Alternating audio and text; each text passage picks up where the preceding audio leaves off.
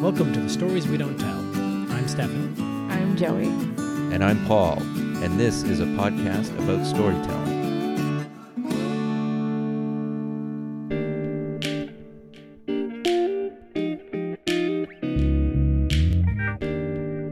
Hi, this is just a quick message from Paul. Due to, well, you know what, we'll be recording remotely and posting new episodes with more frequency.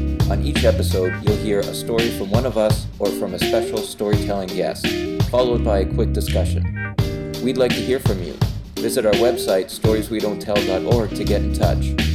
On with the story.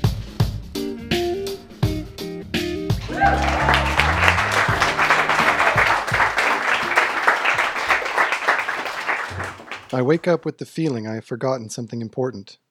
I'm halfway into the thought, as if I'd opened my eyes mid sprint in a race. Someone is knocking at the front door.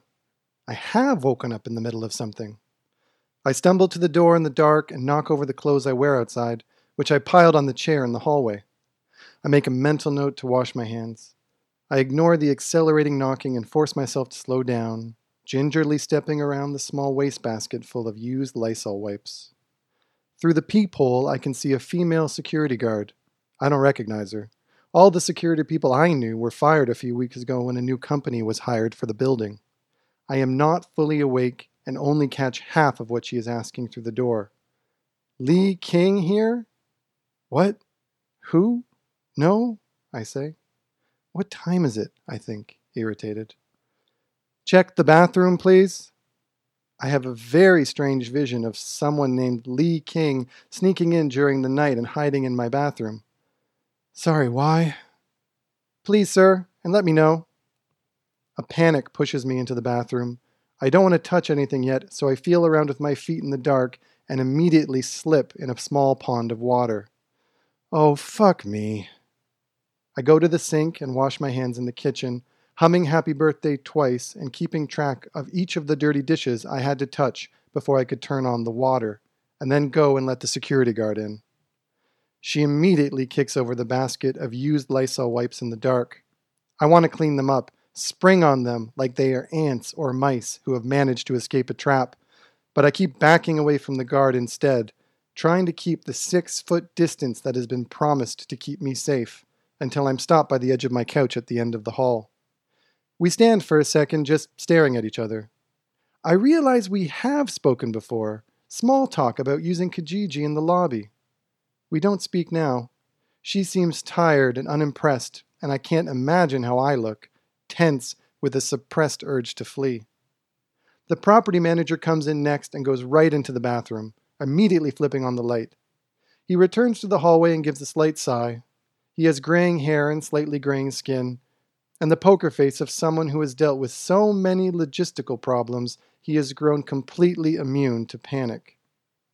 I imagine a hiker in the middle of a long and remote mountain trail would have the same look, where a bear crossing your path and a dirty pot take on an equivalence, a value of just another fucking thing to deal with. The water is clogged on the floor below from this, he says. The plumber will be here in a few hours. I am suddenly almost embarrassingly aware no one is wearing gloves or masks and everyone has their shoes on. But shouldn't I pause?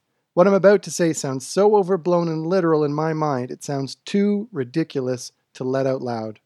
But I don't know any other way to put it. I mean, don't we have to worry about the coronavirus? No, he says, his face unchanged. Clogged toilet or pandemic. Just another fucking thing. My girlfriend walks into the hall mid stretch as I am mopping up the floor. I wash my hands in the kitchen again and use Lysol wipes on my feet.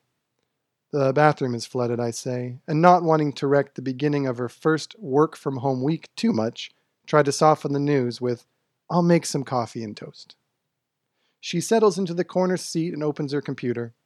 I think about how we had to fight to get her the work from home permission, how I was doing amateur research on employment law for a week to find something she could use to buy time at home, advice given by my physician father. It's going to get bad, I think, he said. Once you get her home, though, she won't be going back for a while, so don't worry. Just get her home. We got her out of the world, but now the world wants in. I call my father again. Well, you should have got that toilet fixed ages ago, he said. It's always been a lemon. Yeah, but I just didn't want to pay for a new toilet when I already had one, I sputter. You can't cheapskate this stuff, man. Get them to pay for it. Come on, you've got to pull it together now. I send an email after about an hour, and management agrees to a 50 50 split for a new toilet, American standard, and they'll cover labor. I'm surprised at the fast response. Maybe having a couple wandering around the building looking for a toilet to use is not something they want to deal with right now. The plumber is a young guy with red hair, thick round glasses, and charisma. He could be the leader of a band on his off time, I think, the kind of affect that lulls you into conversation. I keep my responses curt from a distance of six feet. Tub flood too? Yes. You want to see what the big snake grabbed? It's wild. No. I can't even say thanks. It would invite more possible interaction. Pretty much done. Can I get a cup of water? I can't bring myself to tell him to just get the fuck out. It seems unforgivably rude, the first step into barbarism. I see two choices. He can go into the kitchen and touch every surface looking for a glass, or I can pass one to him. I grab a glass and hide my face behind an open cupboard when I hand it to him, while trying to make it look like the cupboard just happened to be open, and hey, doesn't silly stuff just happen sometimes? The feeling of being suddenly in the middle of something hits me again. I feel like I failed some kind of test I didn't know I was taking until I was halfway through. Oh, that's so much better, my girlfriend says when she sees the new toilet. I always thought the other one was too yellow. I want to relax, to feel like we're all safe now, but I can't. Not yet. I put on some socks, get out the bleach and the no name cleaner and a mop, and set to going over every surface from the front door to the living room twice. I throw the socks out and wash my feet and my hands and my face. Bathroom's all yours, I say, and move on to the task of getting groceries, but all the online deliveries are already booked.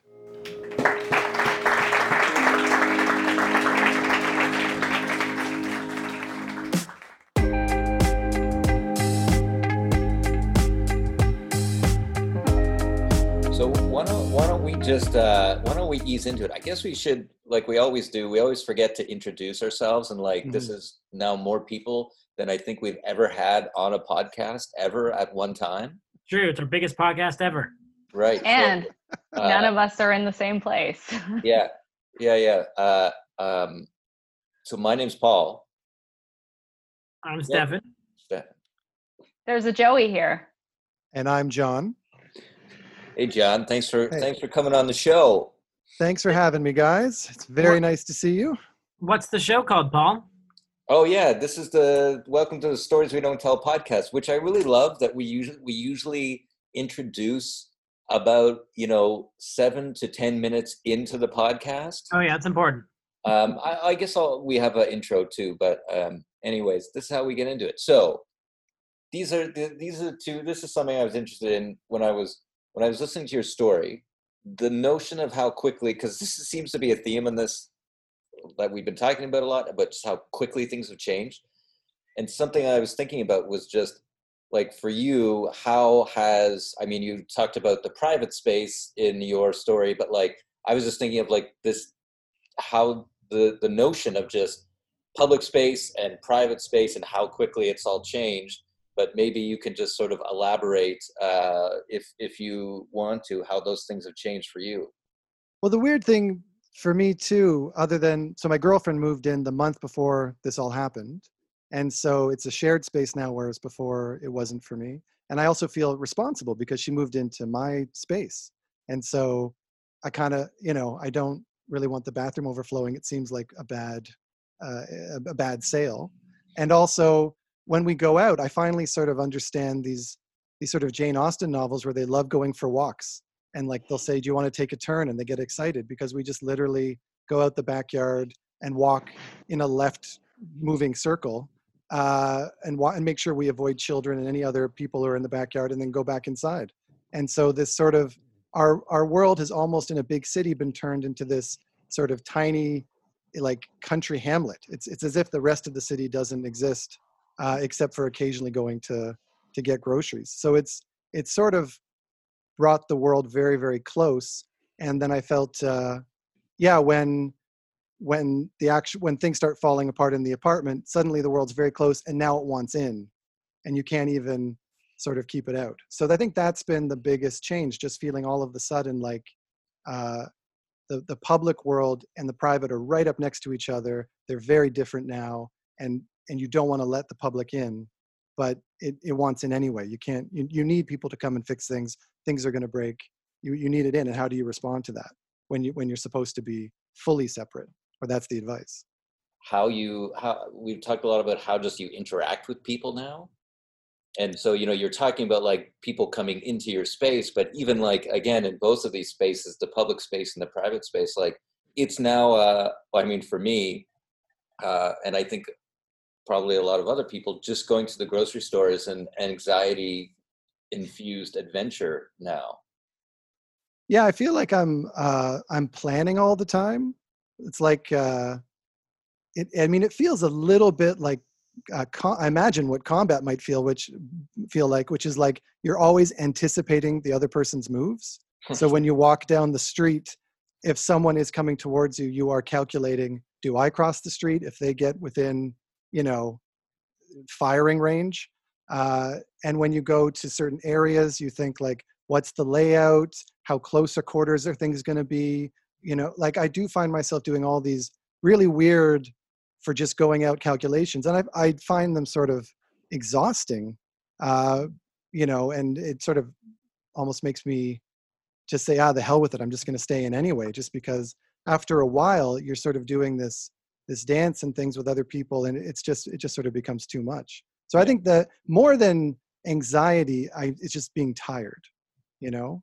Sort of thinking over having to think and prepare in that way. Hmm so like i'm told by my my parents who i talked to on the phone and my girlfriend here which is that they they like me this week which implies to me that i haven't been the easiest person maybe the last two weeks before. Um, and i think i realized this week that oh okay. Uh, yeah it's one of these things where it's like when they say when you're over 40 you have to have a good humor otherwise you're just a grumpy old man whereas when you're young you can be crabby and it looks cool um, and it's sort of the same now. Like when you are with someone uh, all the time you're both working from home your recreation is basically with each other you need to have you need to force a good sense of humor. And so it's just finding like it's turning the private space into almost uh, well through the internet a little bit like a public space like we just make gifs and silly things and put them up and kind of work together on that and make sure that like everybody's sort of chipping in for cooking and then kind of take pictures of that and I, I mean taking pictures of food i used to think was the stupidest thing anyone's ever thought of. It's food you should just eat it. But now it's like no we need to kind of share this because if there's a reason to make sure everything is sort of staying like it looks good and there's a reason to put in the energy and it's kind of fun it makes it easier to keep up um, to keep that up that extra energy just to make things fun and not miserable. I want to do a quick poll with just everybody. I'm over 40 am i just a grumpy old man now or? Paul you're the Eh, funnest mm. person i've ever i, I have don't even don't even go there my friend. That you you are a delight all right wow no I, sarcasm I was there. gonna say you're super grumpy over text. that's true i'd say i'd agree with that No, I think I know. I want to be. I want to be fair, Paul. You're very, very funny, um, and uh, and I enjoy your funniness and your company. I want to say that sincerely, and I hope that we're friends after this podcast. yeah all right should we do joey do you have the the the lightning round uh questions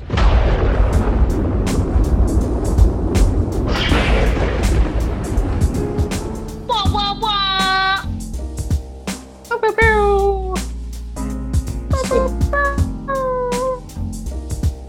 No, we're using that. That's good. That's staying in for sure.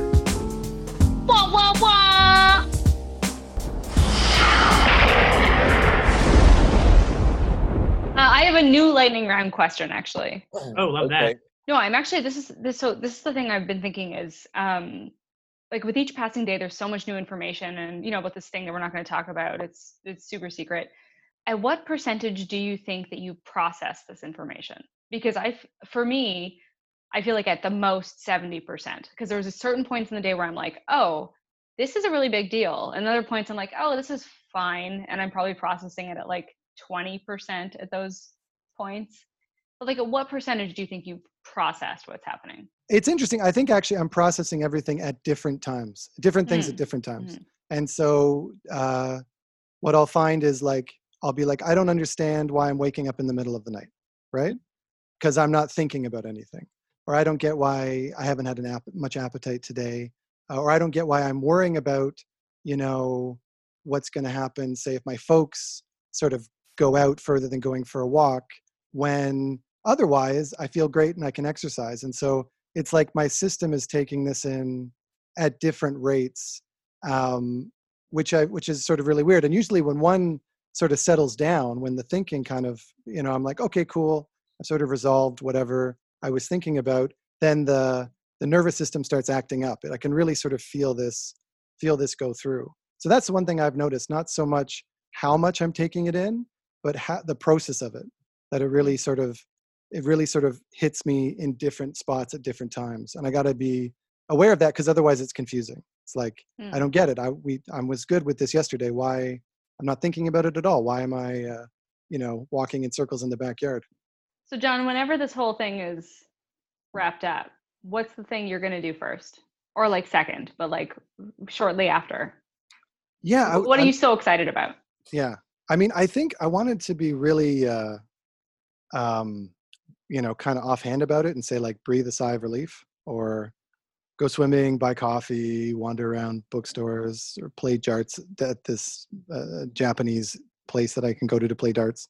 Uh, but I think the the reality, and it, I don't know if it's, I don't know how it sounds, but the real truth is, I'm very excited to be able to go and see, uh, visit with my folks, and uh, like in their in their house and i i am the one thing i really am surprised is actually because it's not like i see them all the time like semi regularly uh, they just live 50, 40 50 minute drive away. It's not like they're far. Um, but the fact that we don't see each other and i know they're kind of sequestered there they're comfortable but like you know can't see their friends and stuff. Uh, yeah i'm i'm kind of excited for the family and my brother and his wife and everybody to just be able to to sit in the same room it's it that's been it's been weird when it's not happening and i think going forward i'll kind of uh, appreciate that more i think i really did take that for granted so so that's the that's the non smart ass answer that uh, that's the truth Well, we've been uh, sequestered here. What what is something that you have missed?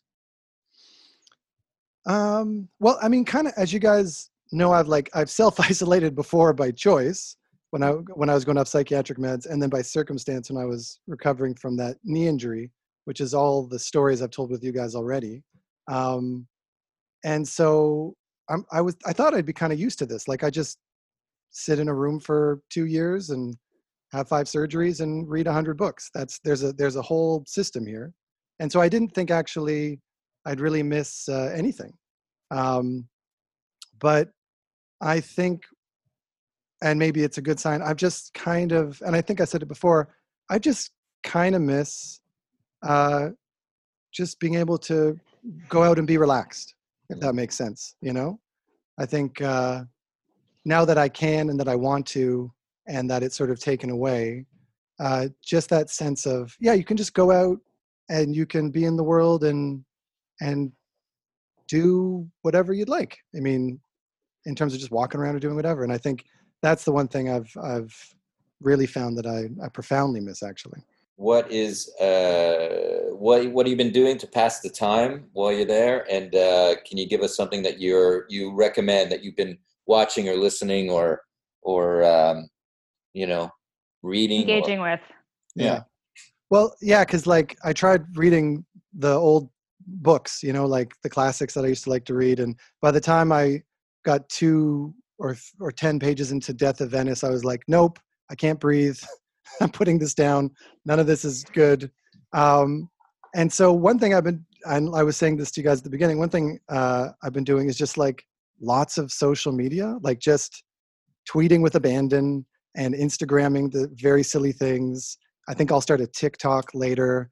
There might be a, a Oh, YouTube. I'm like honestly, there's a gif of me. There's a gif of me dancing while I'm holding Mandarin oranges that I'm very proud of, um, and that that really makes me laugh every time I see it.